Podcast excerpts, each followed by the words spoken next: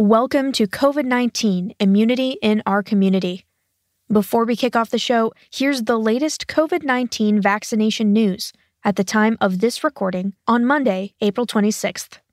After reviewing all available safety data, the CDC and FDA lifted the pause to resume the use of Johnson & Johnson's Janssen COVID-19 vaccine. At the start of this week, over 230 million vaccines have been administered in the US and more than half of eligible Americans have received at least a first dose. Also, this week, CDC Director Rochelle Walensky recommended that pregnant women receive a COVID 19 vaccine. That's it for now. Enjoy the show. Well, hello, everyone. I'm Robin Roberts of ABC's Good Morning America. Welcome to COVID 19 Immunity in Our Community an innovative new podcast series brought to you by the U.S. Department of Health and Human Services.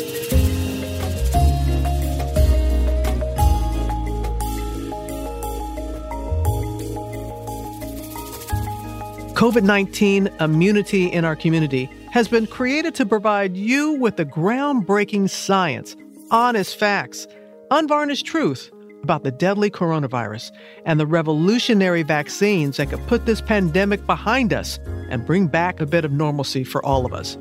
And in this third episode, we're talking about how plenty of misinformation has surfaced online as the COVID 19 vaccines are being manufactured and distributed, leaving people unsure about what is true and who to trust.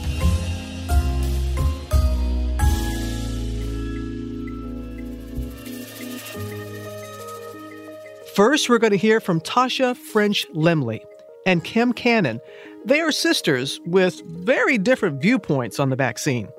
The night before Tasha was scheduled for her first vaccine appointment, Kim had forwarded her a YouTube video of a doctor with advice that contradicted that of the vast majority of medical professionals. We're going to hear how this social media share affected Tasha's decision to get vaccinated and her relationship with her sister. After that, Stay tuned as we get answers from infectious disease expert Dr. Anthony Fauci, yes, President Biden's chief science advisor, and a leader whom many have come to trust as a straight shooter during the course of the pandemic.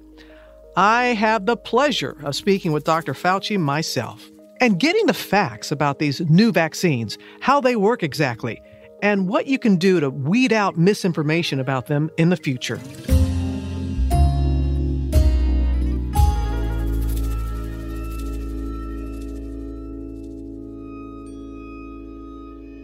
We've all heard the myths, the conspiracy theories, and the outright lies about the COVID 19 vaccine that have spread all over social media and the internet since this pandemic started. You know, such misinformation isn't just extremely misleading, it can be deadly. Some folks are turning down a vaccine that can protect them from illness, hospitalization, and death. And when we doubt that the vaccine is indeed safe and effective and decide not to get vaccinated, we may also put everyone around us at risk of succumbing to the virus and continuing the pandemic. Tasha French Lemley and Kim Cannon are two sisters in Tennessee and Arkansas, respectively, who found themselves in the crosshairs of some of the misinformation surrounding the COVID 19 vaccine. Now, just prior to her appointment to get vaccinated, Tasha's sister Kim forwarded her a video making some false claims about how the vaccine can affect people's genes. Now, we know the vaccines trigger your body to create immunity against the COVID virus, but it does not interfere with your genetic code. But with that deceptive presentation of pseudoscience, Tasha, who didn't yet know many people who had been vaccinated, started to feel scared, stressed, and worried. The video not only had an effect on Tasha, it affected her relationship with her sister, too. Here now are Tasha and Kim telling their stories about how they each reached their own conclusions on vaccination and the impact their decisions have had on their lives since.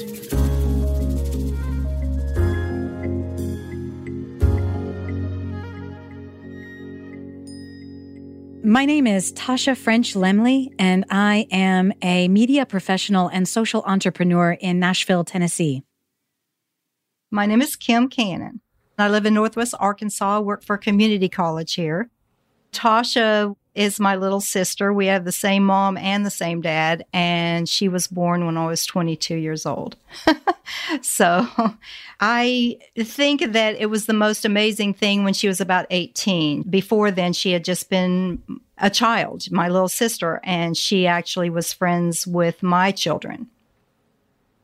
We reconnected over a holiday kind of suddenly and kind of intensely. Like all of a sudden, I'd grown up enough to where we could speak the same language. She is my go to person. If I have a problem, she helps me think through it. We're just very close. I feel like she's my soulmate.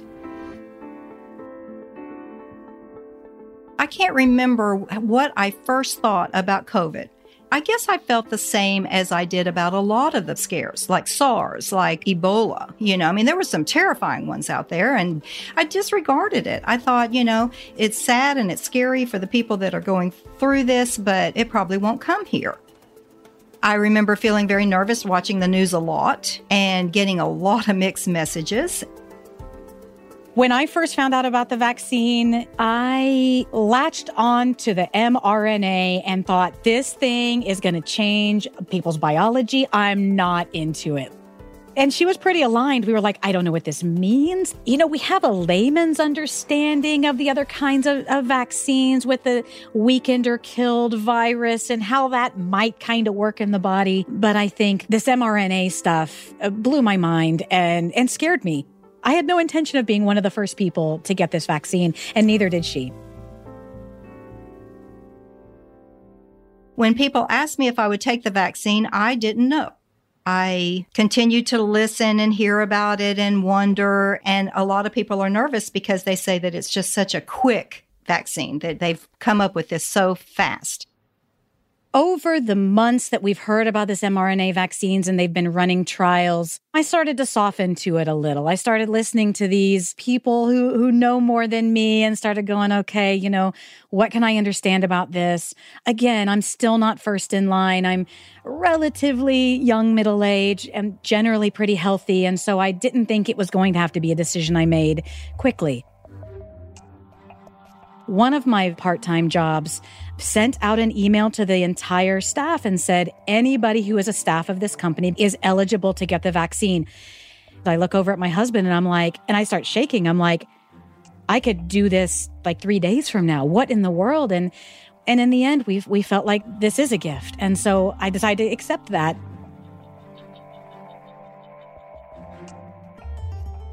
I had listened to a video from Dr. Christiane Northrup. She's a doctor and she's on NPR and public TV, and she's written many books, and I've read some of them. And on this particular one, she was very cautious about the vaccine. In fact, discouraged her listeners from taking the vaccine.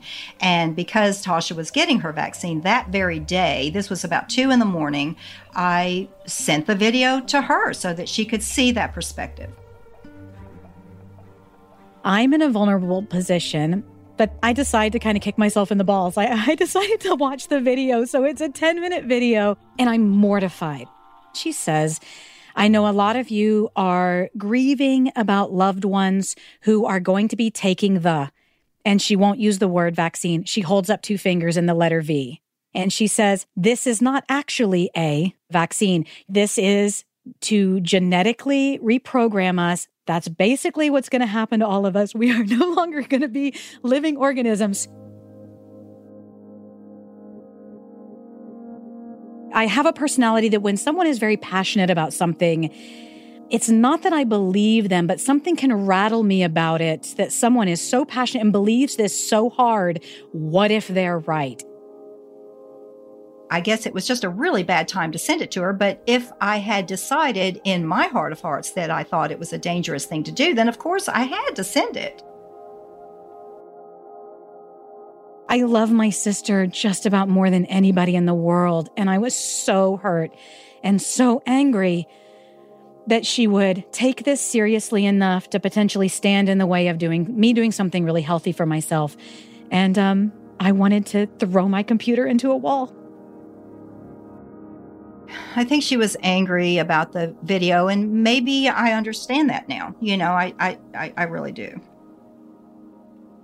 So that morning, I'm sitting here and I've got on one hand all of this fear and conspiracy and misinformation and a lot of emotion.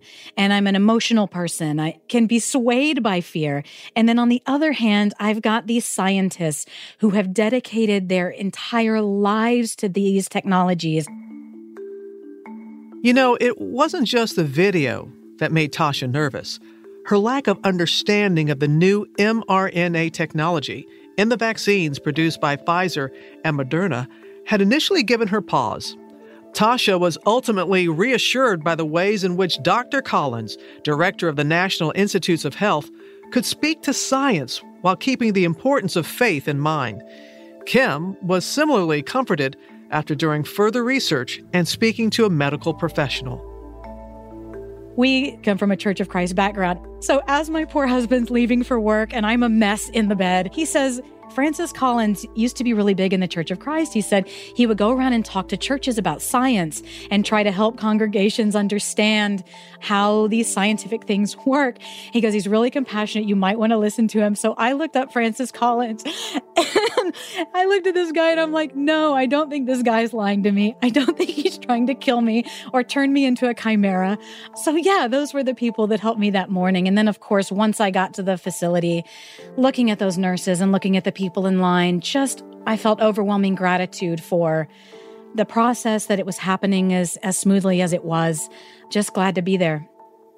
A couple days later, my sister says I talked to my boss and he says he's going to get it. He thinks we should all get it when when we have the opportunity. Was it a week and a half later something like that? She went and got her vaccine. I don't know. I just did a lot of reading and a lot of listening. I really think that we should be cooperative with this process of trying to get rid of this stuff. You know, it's not getting any better without the vaccine. Listening to my boss, who is an attorney, and his wife, who is a nurse practitioner, really helped. I felt that they gave me great advice. So, when I went to get the vaccine, I didn't know what to expect. Um, they kept us very distanced from each other. It seemed very, very safe. And then it was my turn. And I sat in the chair and they had me take down my sleeve and they shot me in the arm. And it was easy, breezy. I, I did feel some soreness in the arm, not much. And Tasha actually got her second one and didn't feel any adverse effects from her second one. I, will have my second shot in two days, and I'm really looking forward to it. now, Kim says she feels like her life will be much freer, and she's looking forward to a day soon when she can see her mother. The two of them haven't been together in more than a year. I am feeling empowered having this protection that I can get back to my normal life sooner, not immediately. I understand that. In fact, you're supposed to wait a full two weeks after the second vaccine before you feel like the full effects have taken place. But even then, you're to continue to wear your mask for the sake of other people. And it probably won't be joining social circles yet either. so it's a slow process, but I'm still feeling very fortunate to be one of the first people to get the vaccine. I feel like I'm going to be much freer in my life. So I just want it for everybody. I want the whole world to get through this.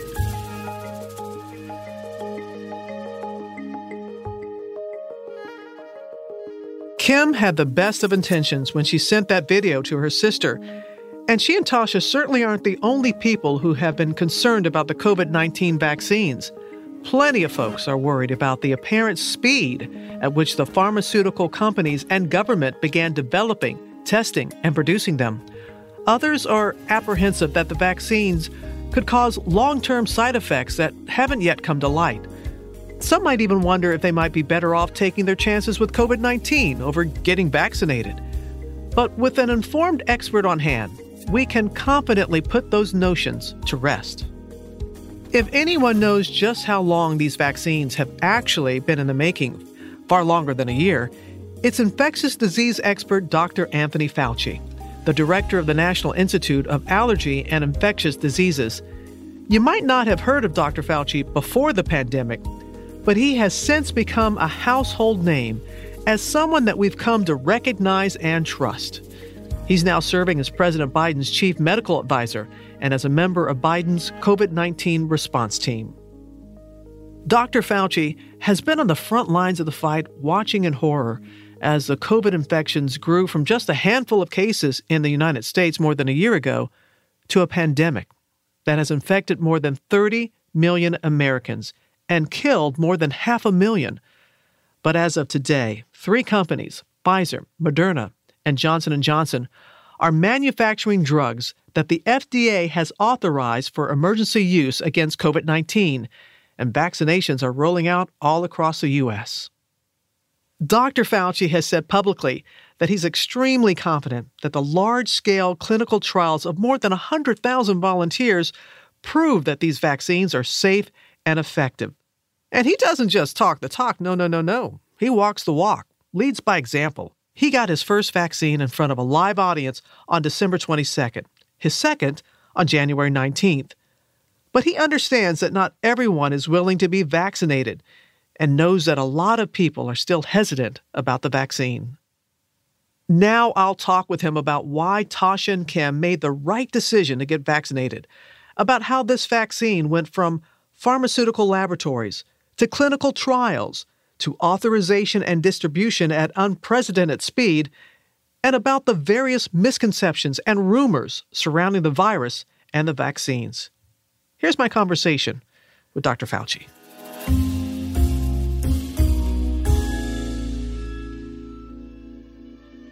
Dr. Fauci, we just heard from those two sisters who were both initially hesitant to get the vaccine after they saw that, that video that had so much false information. So, how can you respond to such hesitations and address how we might be able to combat this false information about the vaccines that's out there? You know, Robin, it's, it's not easy and it requires continual uh, confronting uh, distortions of the fact, of which there are a lot of them out there. You've got to be out there with messages as often as you possibly can to talk about the facts about the vaccine.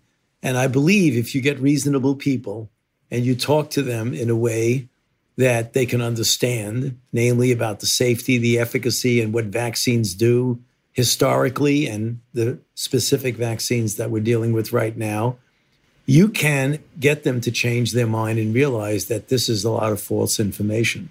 It's not an easy task because the the distortions of reality are really kind of pervasive out there. I, I hear and see a lot of it myself. I'm sure. And so I want to get to some of that and some of the myths, if you will, about about the vaccinations. And what I appreciate about this podcast on many levels is that we're not dismissing anybody's questions about the vaccines. And we want to give them the knowledge to be able to make informed decisions for themselves. But when they see the video, as the sisters did, people wonder does it alter your DNA like it was said in that video that they watched? Sometimes there are uh, situations where a question that's asked has a reasonable biological basis, namely, does this do this? And you say, well, you know, it can, but it's such a rare event. Let, let me give you an example, and then we'll get back to the idea about influencing your, your, your DNA. Someone says, Can you get an allergic reaction to the vaccine? You could say, you know, biologically that's possible because there may be something in the vaccine that you happen to have a hypersensitivity to and you'll get an allergic reaction. We know there are allergic reactions to the vaccines, but they're extremely rare because we've been following tens of millions of people and it happens anywhere from two to four per million. So you're addressing a true biological reason. What you can say about whether it alters your DNA is that there's no biological possibility whatsoever of that happening. Because even though the two of the vaccines are mRNA vaccines. People hear RNA, they think of genetics, and they think it's going to modify your gene. And in fact, you need to explain to them that RNA is something that gets in there, codes for a protein, and the RNA kind of disappears after a couple of days. That you need to explain. So there's no biological reason how it could ever get into your DNA. Let's talk about J and J. Johnson and Johnson. People like to call it one and done. the one and done vaccine. Right. Um, how does it, the viral vector vaccine, work? So when you look at the the virus under an electron microscope, it has these spikes that stick out. And that's why you get the word coronavirus, because the spikes look like the spikes of a crown. So corona is the word for crown, so they call it coronavirus. So the way you protect against it, the body makes a response against these spike proteins. So one way or the other, you want to get the spike protein into the body so that when the body sees it, the body thinks it's the virus and it makes a really good response against the spike protein. Even though it's harmless because it's only in a protein, it's not the virus, it's not replicating. So that when you get exposed to the real virus, the body has built up this memory of trying to prevent that virus from coming in. So when you get exposed, your immune system jumps all over that virus and suppresses it. So, having said that, each of the vaccines presents this spike protein to the body in a different way.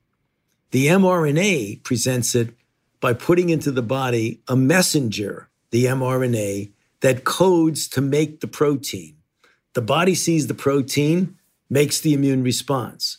Then you get to the J and J, which is a harmless cold virus called adenovirus 26.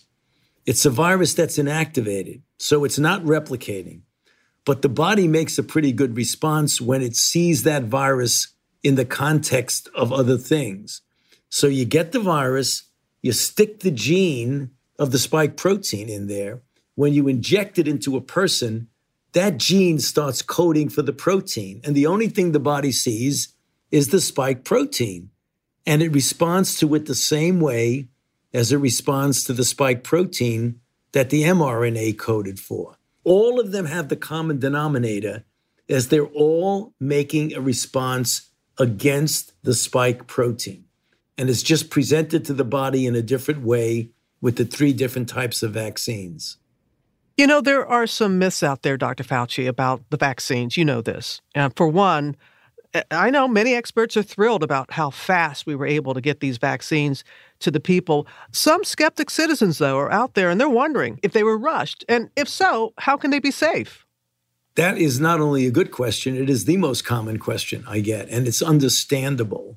The reason is we keep saying historically that it takes years from the time you get a new pathogen, a new virus, for example, to the time you actually get a safe and effective vaccine into the arms of individuals.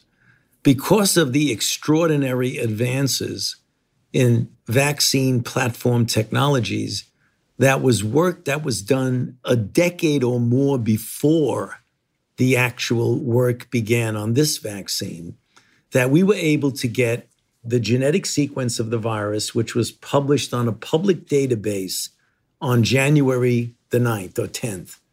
What we did was literally within a few days, took that sequence out, made an RNA version of it, and therefore we started our phase one trials about 60 or 65 days later.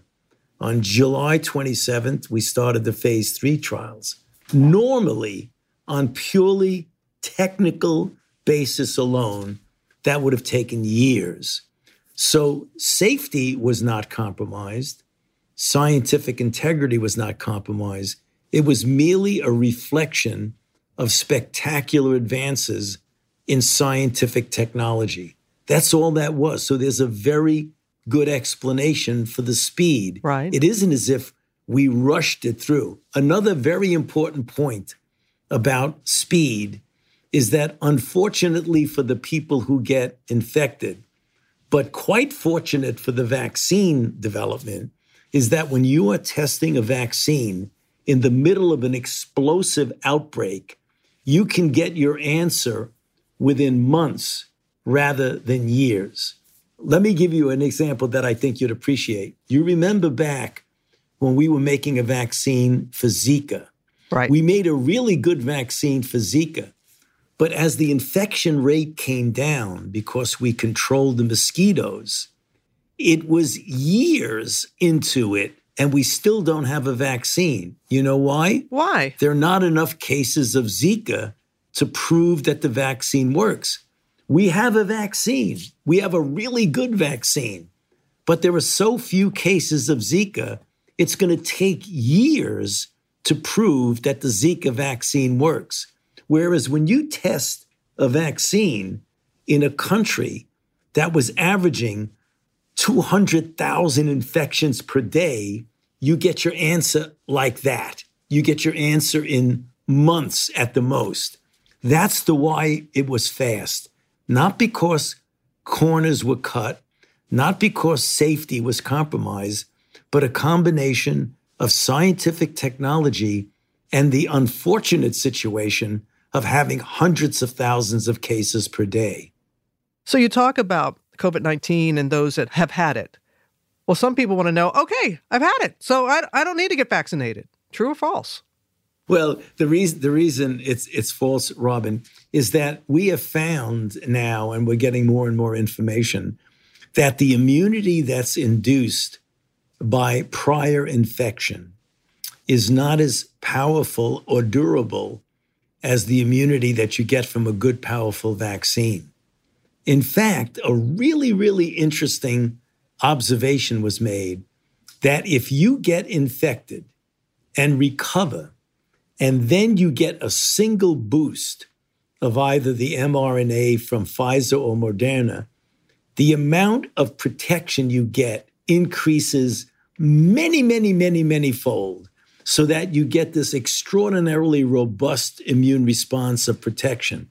So if you want to be the most protected person, would likely be somebody who had a mild infection and then got vaccinated because the level of protection goes way, way up. So we do recommend that people who have been infected and recovered ultimately get vaccinated. Okay, we have two more myths. Can it affect women's fertility? Robin, there's no biological reason or any possibility that you could even make up as to why it should influence women's fertility. You could ask that question for every. I mean, is it possible that if you inve- you inject someone with this, that it would make them three feet taller? And the answer is there's no biological reason to believe that that could happen. So you've really got to put feasibility with the question. There's no biological reason why it should interfere with fertility. The last one getting the COVID 19 vaccine gives you COVID 19. True or false? You know, that is absolutely impossible for the reason I mentioned just a little bit ago. You're getting injected not with the virus itself, but with the spike protein, which is one component of the virus that you want your body to make an immune response against. How are you feeling at this point, Dr. Fauci, about where we are? We're having tens of millions of, of Americans that are getting vaccinated. We've heard of the mostly mild to moderate side effects. Some people are worried about severe long term effects. How much time or post surveillance data would you need to kind of make people feel better about those concerns that they have? Yeah, I'm feeling comfortable now about what people would be considering long-term effects. One of the things that went on with the with the approval, emergency use approval of the vaccine some time ago, you might remember when we collected data after all the data was collected and we were looking at the possibility of getting emergency use authorization, the FDA said we have to wait 60 days. And people were saying, well, why was that 60 days? You want to wait until the election is over? Remember that? There was I remember, remember yes, that very well. Right. Okay. Well, it wasn't any arbitrary political reason. It was a public health reason. Because if you look at the history of vaccines, the so called longer term adverse events, almost all of them occur between 15 and 45 days after the last dose. So every time you want to go for an emergency use authorization, you have to wait 60 days from the time that 50% of the people in the trial have received their last dose. and they're well beyond that. So when 60 days is a couple of weeks mm. further than the 45 day outer limit. So the chances of there being a very long term negative effect is very, very low. How long are we protected after being vaccinated? When do we have to get vaccinated again? Robin, we don't know the answer to that right now because we've only been in this for now for literally less than a year when you're talking about the vaccination. Uh, we know now from preliminary studies that it's at least six months, and I hope it's a lot longer. But we don't know yet until we get a lot more experience as the months go by. Can I say thank you? Because you all admit when you don't have the answer, and that's transparency. And you're being very honest and, and you're, you're learning some things along the way. You're giving us as much information as you can and want to make sure that it's it's very accurate. But that is something that needs to be understood. I remember early on you all were saying there's as much we don't know as we do know. But you have to admit for the for the public it's hard to hear that. One of the real risky things that sometimes people do, often scientists do that, is that in their feeling of not wanting to seem inadequate, of not knowing the answer, they guess. You know, one of the things when you're dealing with communication and science, don't guess. You can say, I don't have the data, but my projected common sense feeling is this. Don't ever say it definitively unless you know. And since I don't know how long this lasts, I have to be honest with you and tell you I don't know. Can you give us a sense when you think we're going to finally put the pandemic, though, behind us? So that gets into what we were just referring to. There's no guarantee, there's no mathematical formula, but I can make some judgment calls that, given the fact that we now have several highly efficacious vaccines, that the vaccines are really, really seem to be quite good, not only against the regular virus, but even against some of the variants like the 117. The vaccine seems to handle that pretty well that we're going to have enough vaccine to vaccinate everybody in the country by the end of May, as the president says. Logistically, getting it into the arms of people would like to take through the summer. I would think if we get to the point by the end of the summer and the beginning of the fall, when we have the overwhelming proportion of the population vaccinated, that as we get into the fall, we may not be exactly the way we were you know, in October of 2019, but we will be f- much, much closer to normality than we are right now. Mm.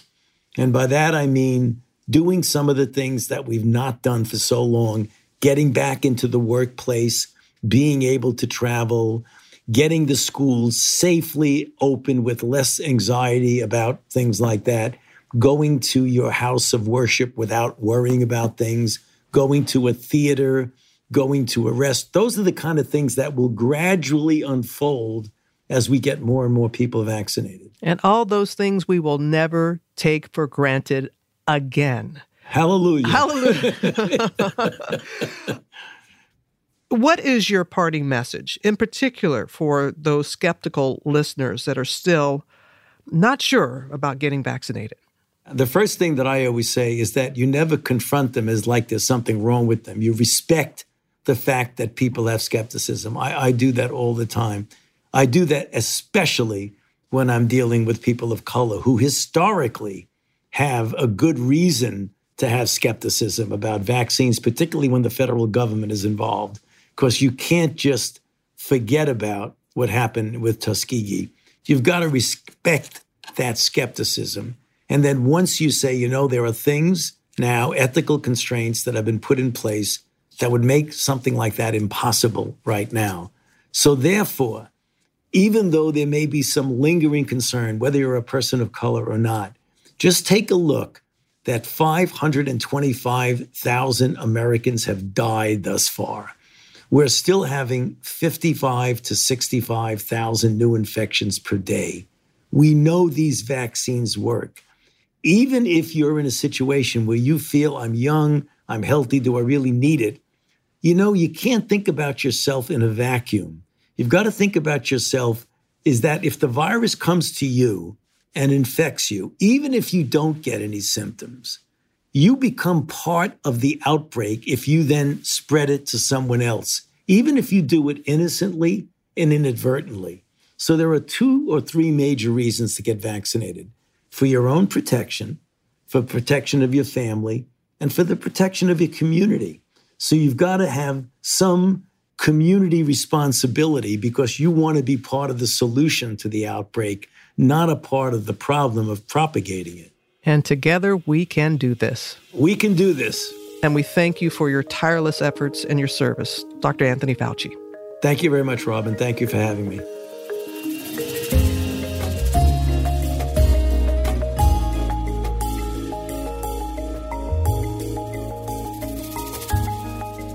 Tasha French Limley, Kim Cannon, and Dr. Anthony Fauci have all reminded us that it's important to listen to well respected experts for the answers to the questions we have about the COVID 19 vaccines.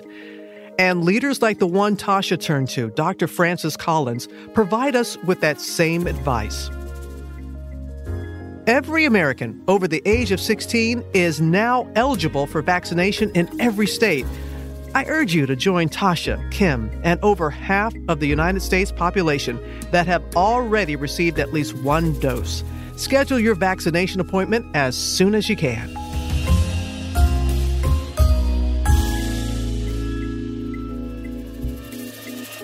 To get vaccinated, go to cdc.gov forward slash coronavirus and scroll down to the middle of the page to click on the word vaccines. From there, click on Vaccine Finder, and the site will help you determine where you can get the vaccine and how to make an appointment. You don't have to worry about paying for your vaccine.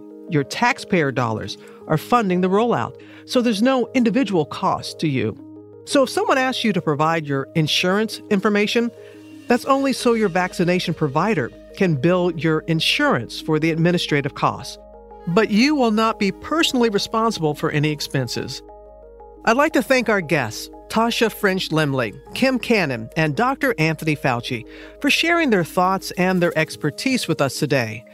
I sure hope you'll tune in again for episode four, in which we'll be discussing how COVID 19 is impacting the Asian American, Native Hawaiian, and Pacific Islander community.